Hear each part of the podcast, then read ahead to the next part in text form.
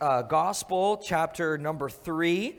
And we started last week, and we'll, we'll conclude this chapter uh, today. Uh, but Luke chapter number three is where we are at. And just a little bit of a, a review from last week. We talked about uh, John the Baptist and his ministry of preparing the hearts of people, preaching a message of repentance and and he was saying to re- repent prepare your hearts to receive the messiah who is here who's coming. And so john we, we talked about john the baptist. He was both humble but yet he was very bold right? He was humble and we'll even see again uh, today when we look at him baptizing uh, jesus that account is found in all four gospels.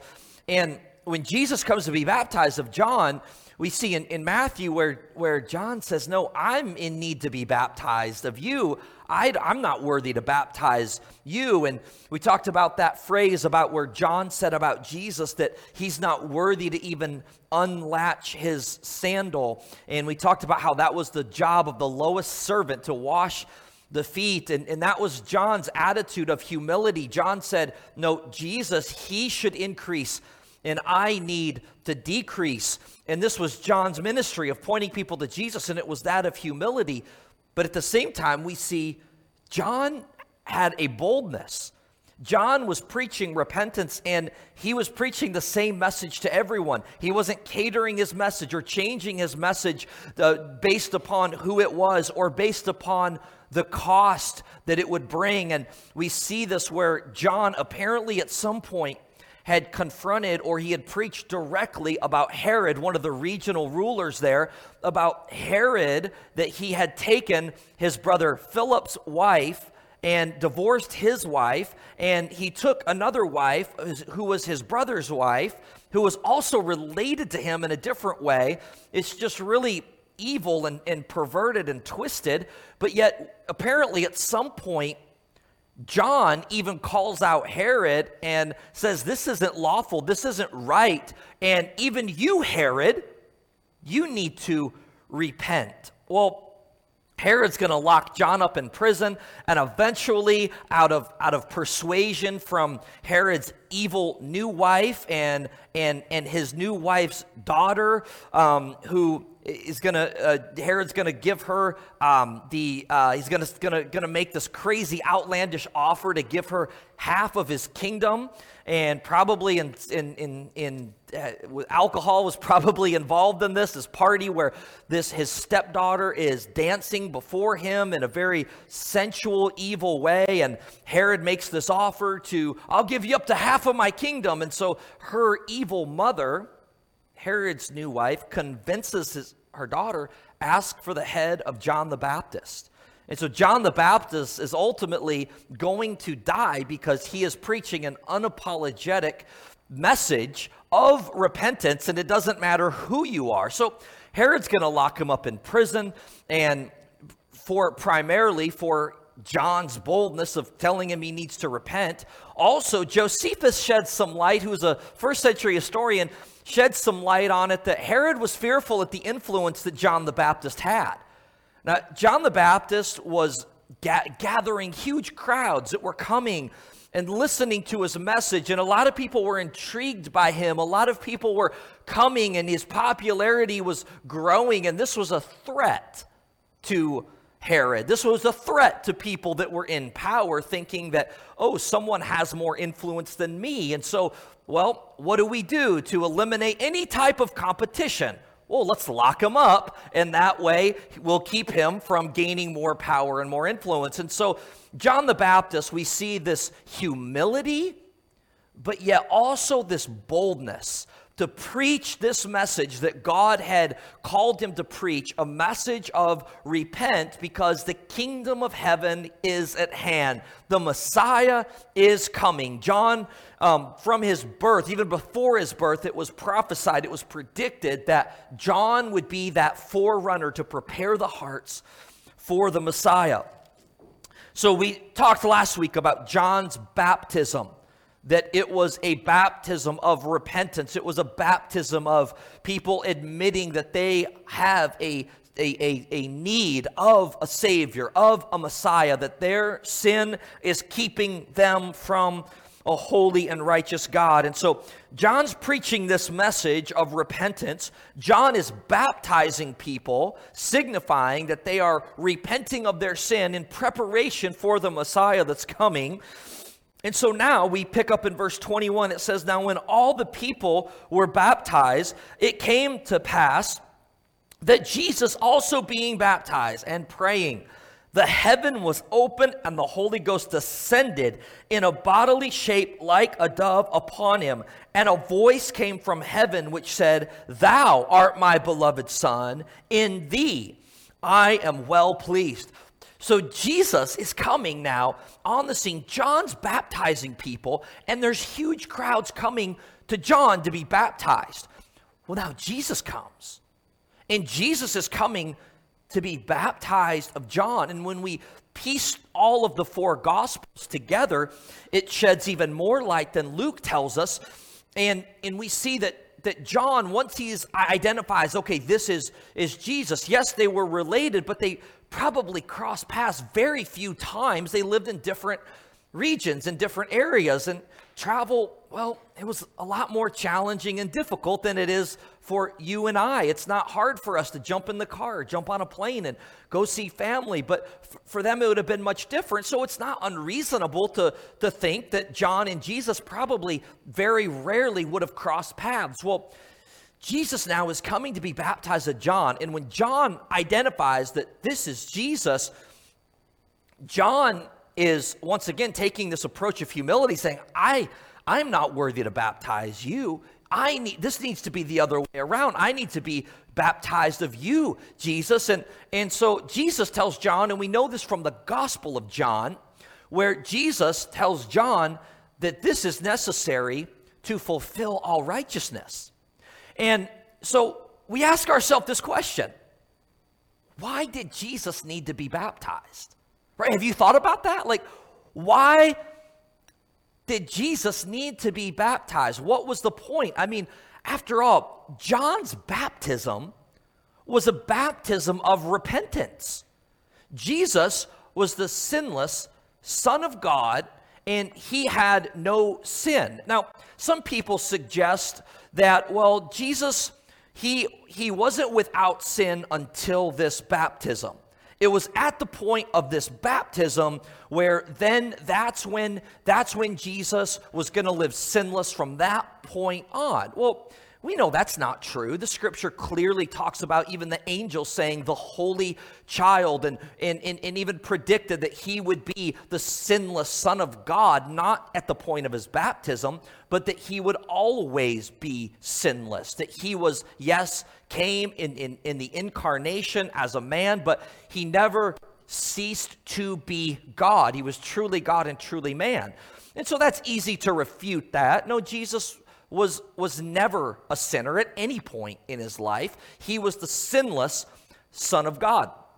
Others have suggested, well, Jesus' baptism um, was his, his way of identifying with sinners. Now, that's a possibility. Jesus was not a sinner, but he was in his baptism, he was identifying with sinners. After all, Jesus died between two criminals wouldn't it be feasible to think Jesus at his baptism is identifying with us as sinners or with people as sinners, not saying he sinned, but he's coming and and he would be the he he would as as as Corinthians puts it that he who knew no sin became sin. Not that he sinned but he took our sin. He our sin was placed upon him at the cross and maybe this is symbolic. And you know that it's a possibility. Others have suggested well Jesus is baptized of John the Baptist, this is him identifying with John's message, almost vindicating the ministry of John and, and authenticating the message of John who's preaching repentance. Another possibility, but I think the Gospel of John clearly tells us that Jesus was baptized in order to fulfill all righteousness. That this righteous work of baptism was not because Jesus was a sinner and that he needed somehow this cleansing or he needed somehow this, that he was admitting in any way that he was a sinner. But remember, Jesus' sinless life, it wasn't just that he didn't do sinful things, he also fulfilled every righteous work. And Jesus being baptized, this was something that God was wanting at this time for people in order to prepare their hearts for the Messiah to be baptized, this baptism of repentance to prepare their hearts to receive the Messiah. And I think John in his gospel tells us clearly that Jesus was baptized in order to fulfill all righteousness. So there's a lot of different possibilities of why he was baptized, but we know without any doubt it wasn't because he was a sinner needing any type of somehow ceremonial cleansing or symbolic cleansing of preparing his heart. Jesus was God from the beginning without sin, and we are going to see now when Jesus is baptized that the Father, God the Father, and God the Spirit are present at this very moment, affirming and confirming that Jesus is who he claims to be. So Jesus is, is coming, he's baptized of John. Finally, John's convinced to baptize Jesus. And at Jesus' baptism, now keep in mind, there's hundreds of people being baptized. There wouldn't necessarily be anything to identify that, okay, there's something significant about Jesus coming and being baptized. Most of the people there probably would have no idea who Jesus was until he is in the water. And as he's being baptized, it says that Jesus, being baptized, he was praying. You see, this, this continuous, harmonious relationship that Jesus had with the Father, with the Spirit. And now Jesus is being baptized. And upon his baptism, the Bible tells us this that the heaven was opened, the Holy Ghost descended in a bodily shape like a dove upon him, and a voice from heaven which said, Thou art my beloved Son, in thee I am well pleased. So, this is a miraculous event this is something now where everyone witnessing this and everyone around is seeing there's something different about this baptism. The heaven opened, the Spirit is descending in a bodily shape. It tells us like a, a dove would, would fly down or descend. And then there's the voice of the Father. So you have all three the, the Father, Son, and Spirit, all three present at the same time at the same moment. Now, once again, we, we need to understand that, that God, there's one God, but yet there's three distinct persons in that Godhead. There was an ancient heresy, Sabellianism. We probably know it as modalism, that teaches that, that there's only one person, that God is one person but he comes in different modes at different times. He wears different masks. And sometimes God is presented as the Father, and sometimes he comes as the Son, sometimes he comes as the Spirit. Well, there are several passages that absolutely refute that false teaching, and this is one of them. Because you have all three at the same time the Trinity, the, the Father, Son, and Spirit. Jesus is being baptized and praying the Spirit of God is descending down. The voice from heaven, the Father saying, This is my beloved Son, in whom I am well pleased. So you have, yes, one God, but yet there is three distinct, separate persons in that Godhead. When we were talking about Jesus' dual nature a few weeks ago about how he was truly God and truly man. And we talked about a little bit about the Trinity, how that the challenge for us is that we don't have a human analogy to compare it to. And so it's hard for these small, finite brains to wrap our head around something like that. Father, Son, and Spirit, one God, but three persons. But yet, it is important that we understand that is a biblical teaching that it is truly one God, but yet there's three distinct persons within that Trinity that are co equal in power the Father, Son, and Spirit.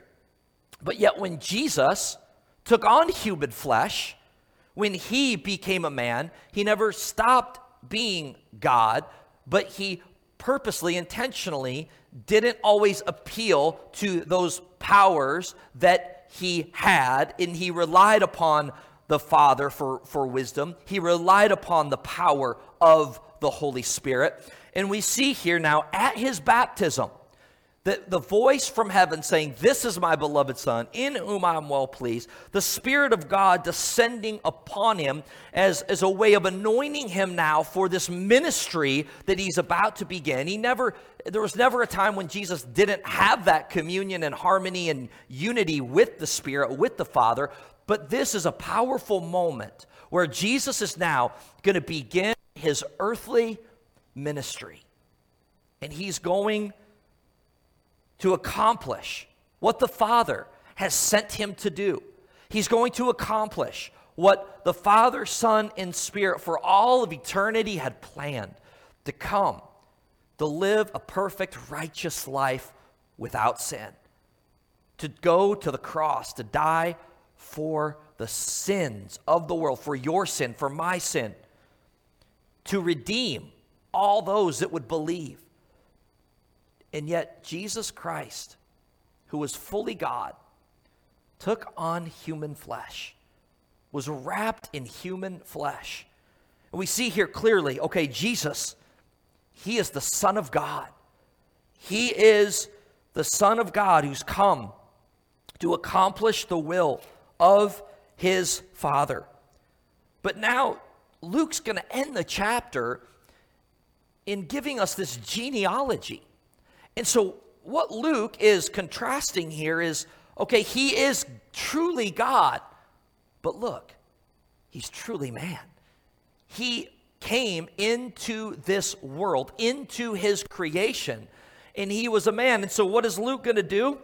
Luke's going to give us a genealogy. You thought we were done with the genealogies after we got through Nehemiah. Well, we're back, and we have a list of, of names. And and I think that it's important to see what does this mean? What does this list of names mean to us? What was Luke's point in giving us this genealogy, in giving the, the genealogy listed here of all of these names of how the earthly line, um, the earthly line of the Messiah came to be? So let's go ahead and read these. All right, let me know if I mispronounce any. And Jesus himself began to be about 30 years of age. So Jesus is beginning now this earthly ministry at around 30 years old. And it says that he was the son of Joseph, which was the son of Heli, which was the son of, of Matthat, which was the son of Levi, which was the son of Melchi, which was the son of Janna, which was the son of Joseph, which was the son of, of Mattathias, which was the son of Amos, which was the son of Nahum, which was the son of Esli, which was the son of, of Nagge, which was the son of Maath, which was the son of Matthias, which was the son of Semei, which was the son of Joseph, which was the son of Judah, which was the son of Johanan, which was the son of, of Rhesa, which was the son of Zerubbabel, which was the son of Shalathiel, which was the son of Neri, which was the son of Melchi, which was the son of Addi, which was the son of Cosam, which was the son of, of Elmodam, which was the son of Ur, which was the son of Josi, which was the son of Eliezer, which was the son of Joram, which was the son of Matthat, which was the son of Levi, which was the son of Simeon, which was the son of Judah, which was the son of Joseph, which was the son of Jonan, which is the son of Eliakim, which was the son of, of Melea, which was the son of Menan, which was the son of Mattatha, which was the son of Nathan, which was the son of David, which was the son of Jesse, which was the son of Obed, which was the son of Boaz, which was the son of Salmon, which was the son of Naasson, which was the son of Amminadab, which was the son of Aram, which was the son of Esrom, which was the son of Phares, which was the son of Judah, which was the son of Jacob, which was the son of Isaac, which was the son of Abraham, which was the son of Thara, which was the son of Nachor, which was the son of Saruch, which was the son of Ragau, which was the son of Phalec, which was the son of Heber, which was the son of Salah, which was the son of Canaan, which was the son of Arphaxad, which was the son of Sem, which was the son of Noah, which was the son of Lamech, which was the son of Methuselah, which was the son of Enoch, which was the son of Jared, which was the son of Maleel, which was the son of Canaan, which was the son of Enos, which was the son of Seth, which was the son of Adam, which was the son of God. Did I get those right? No? Thank you. So Luke's giving us this list of genealogies. Now, it's important to note that when you compare the genealogies to, like, for say, uh, for example, Matthew's genealogy, you have some discrepancies, or what seems like a discrepancy. You have some different names. And so there's a, a great question of, well, why is that? Now, you've probably heard me say this statement before, and I think that it's important for us. And a lot of times it has to do when it comes with different prophecies, how that, you know, sometimes we can get burdened with thinking we have to defend things that we really don't need to defend. And so I think here where people try to say, well, see, there's this great big contradiction because Matthew lists different names in different order than, say, Luke does. And I think that that's one of those things where it's not really something we need to get really worked up with and try to have to defend something that doesn't really need to be defended. There's multiple possibilities for why some of those names um, don't line up exactly. One is perhaps that one is focusing on the line of Joseph, one is focusing on the line of, of Mary. And Joseph, though he wasn't Jesus' true father, because Jesus was born of a virgin, yet Jesus was that, or Joseph was that earthly father figure. I think that um, a better possibility is that these names, these lists, aren't necessarily intended uh, to be a complete list. But, like, for example, Matthew, it seems like it's more of a summary. Not everyone is particularly mentioned. Another possibility is that some of these lists they included the names of those who were adopted into a family. Right at this time, the, the mortality rate would be very, very high at a much younger age. And so, what would happen a lot of times would be people were adopted into a family, um, and that was really for survival. They were adopted into a certain family. And so, some of the list may be uh, more of, of including some of those that were adopted in to that family line. But here's the question that we have who cares about genealogies? Like, what, what does this mean?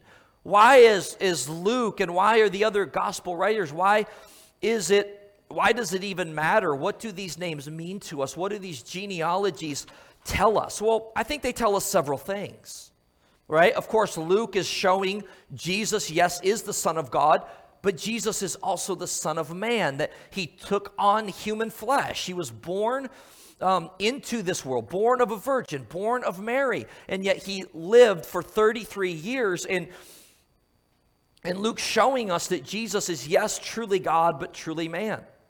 But I think we see some overall, some big picture things here in this list of genealogies. And the first thing is this that we see that God is faithful to work from one generation to the next. Like you look at these names, you look at these families, you look at these different, this, this lineage here, and you see this common overall theme, and that is this that, that God was faithful to work from one generation to the next. That God's will and God's purposes and God's work was consistent through every generation. That when you and I are gone, when you and I are in heaven and we are forgotten here, that yet God's work will continue to move forward. That God will continue to be faithful to work in the lives of your children and your grandchildren and your great grandchildren, and for perhaps many more generations to come if the Lord does not return before that.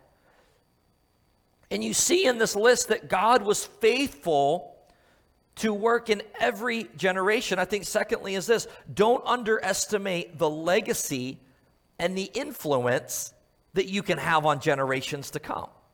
See, we see out of these people, we see both good and bad. We see both good and bad from the same people. And yet, what we're reminded is this that God, to accomplish His will and His purpose, He works through broken and flawed people. Like, how many of you are, are, are reading through the Bible this year?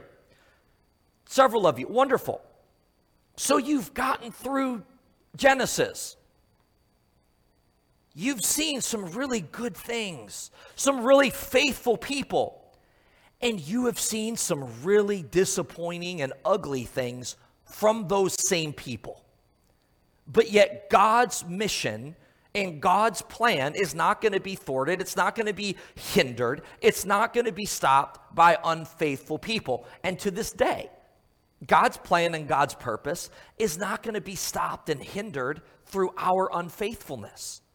I mean, you see this, look at just from, from this list Abraham, a man of great faith. Well, for some of the time. You know, but Abraham also doubted God, slept with another woman because he didn't trust God's plan uh, and then he gave his wife away uh, because he was a coward and afraid of, of what might happen. Yeah, that's Abraham. Oh, a man of great faith. Yeah, kind of. But there's also some glaring flaws. How about Jacob, Abraham's grandson? Jacob, we see that he was a cheater, a liar, a thief. Like if you if you go and read through the account of, of Jacob's life in Genesis, I mean, some of the things you, you, you read, it's really, it's not going to be a dinner conversation with your kids. Like, I mean, some of the things they did were like, whoa, this, he did this? He's one of the patriarchs. And yet, we see that God used him in a powerful way, even though he was a deceiver, he was a thief, he was a liar. How about Judah? Judah's mentioned. Oh, well, Judah at one point traded slaves and enjoyed prostitutes. Yeah, Judah, part of this lineage, part of this line. David, an adulterer and murderer, but yet God used him. How about Noah? Oh, faith like, you know, faith like Noah. Have you seen the t shirt? Faith like Noah. Yeah, the end of his life wasn't so great, though. In fact, it was pretty bad. And what we see is this that God accomplishes will and his purpose and his plan through broken and flawed sinners. Now, I don't know about you, I take comfort in that. I, I mean, it kind of makes me feel like, okay, I'm insignificant and, and, and I've got a lot of failures and flaws, but you know what? I can still be used by God to accomplish His will and His purpose in my life and do what God's called me to do. I find great comfort in that. Now, please don't misunderstand this. This doesn't mean that it doesn't matter how you live. It doesn't, it doesn't mean that, I mean, last week we talked about that importance of that word repentance right? Repentance. That's the opposite of just being reckless and living however you want and not caring about, about what you do. Like that's not a that's not a true sign of someone that knows the Lord and has a changed heart before God. So this isn't a message to like, oh, just go and sin and do whatever you want because after all, God will use you. Well, that was apparently brought up to the apostle Paul because he was saying, Should we just go ahead and continue in sin because we have grace? And his response was, God forbid.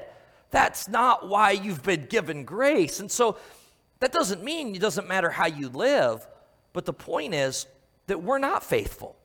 The point is we're flawed, we're broken, that we come before God having nothing to offer but our brokenness and our willingness to follow Him and serve Him. And yet God takes our brokenness and uses it for his glory. He takes the absolute mess we make of things and he turns it into a beautiful message for his purposes, for his glory. He takes our flaws and our failures, our shortcomings, our sin, our rebellion. He takes those things, and yet God makes something beautiful out of it, ultimately for His purpose and for His glory. And I wonder today, maybe, if you're here and you've been wrestling a lot with just shame and guilt. Maybe you've had people that will never let you forget certain things, certain seasons of your life that you're not proud of. Certain things, maybe it was before you were even a Christian. Maybe it was after you knew the Lord, but you still you did some things that you're not proud of. But here's the thing, if you have a heart that's repentant, if you have if you have come clean about those things, if you've been honest with God and with others about those things, the beautiful, glorious message that we see in this is that God uses broken people. And the good news is that's every one of us. And yet, God can take that brokenness and God uses it for His will, that God's plan's not going to be stopped based upon your and my, my failures. That God will work through those things, in spite of those things. And it doesn't mean that we don't face consequences here in this life. That there's certain things that maybe because of decisions we've made, we still live to this day with some of those consequences. And I honestly believe part of repentance is being willing to accept those consequences that we have to live with and deal with. But make no mistake about it that God uses broken and flawed people. God will use the people that don't have it all together. God will use the people that fail, that fall. And here's the thing that's all of us. That's all of us if we're being honest. You look at even in the New Testament, the people that God used. You look at the disciples, it's like, man, you see times, yes, after the resurrection, they had great boldness and great faith, but at other times, like, these guys are dummies. Like they don't get it. And yet we can relate to that. I'm not calling you a dummy. I'm just saying, like, look, we, like them, we, we fail God. We let God down. We, we're, we're not always as smart and we're not always as gifted. We're not always as good as we think that we are. And yet, God will take that. God will take that brokenness. God will take that in, He'll use it for his kingdom and for his glory. Amen. God will use us. God will use you. God will use me to accomplish his will. So maybe you've got, maybe you've had a rough life up to this point. Maybe you've got some things, to be honest, that you're really not proud of. There's chapters of your life, there's seasons of your life that you wish you could go back and change. But here's the thing if you will truly come clean with those things and truly repent and admit and acknowledge that, God will take all of those circumstances and He'll actually use it to accomplish His will and His purpose. And it will even be used in a way that you probably have no idea now how God will use that. But as we read this list of people, and see, this was part of the problem with the Jews, they took a lot of pride in their ancestors and in their heritage. And, you know, but you, you look at their ancestors, it's like, man, it's not really a whole lot to brag about. In fact, there's a lot of shame, there's a lot of guilt, there's a lot of things that are really not something to be proud of. And maybe that's your life, maybe that's my life at certain seasons. And yet, what we see is that God's faithfulness continues from generation to generation. That God works through broken, flawed people. People that will turn to Him, people that will repent of sin, people that will be humble to be used by God. And this is what we see in this list of genealogies. And this is encouraging that this brings hope that no matter what failures you've had in life, that you can repent and you can experience God's redemption. God's redemption. Yes, for your soul in being saved and having a right relationship with God through Jesus Christ, but also in our service for God, that God can take the grief, the sorrow, the pain, the sin, the failures, the mistakes, all of those things. And God can actually turn that around and use it for His name to be glorified and for His purpose to be accomplished. Let's pray.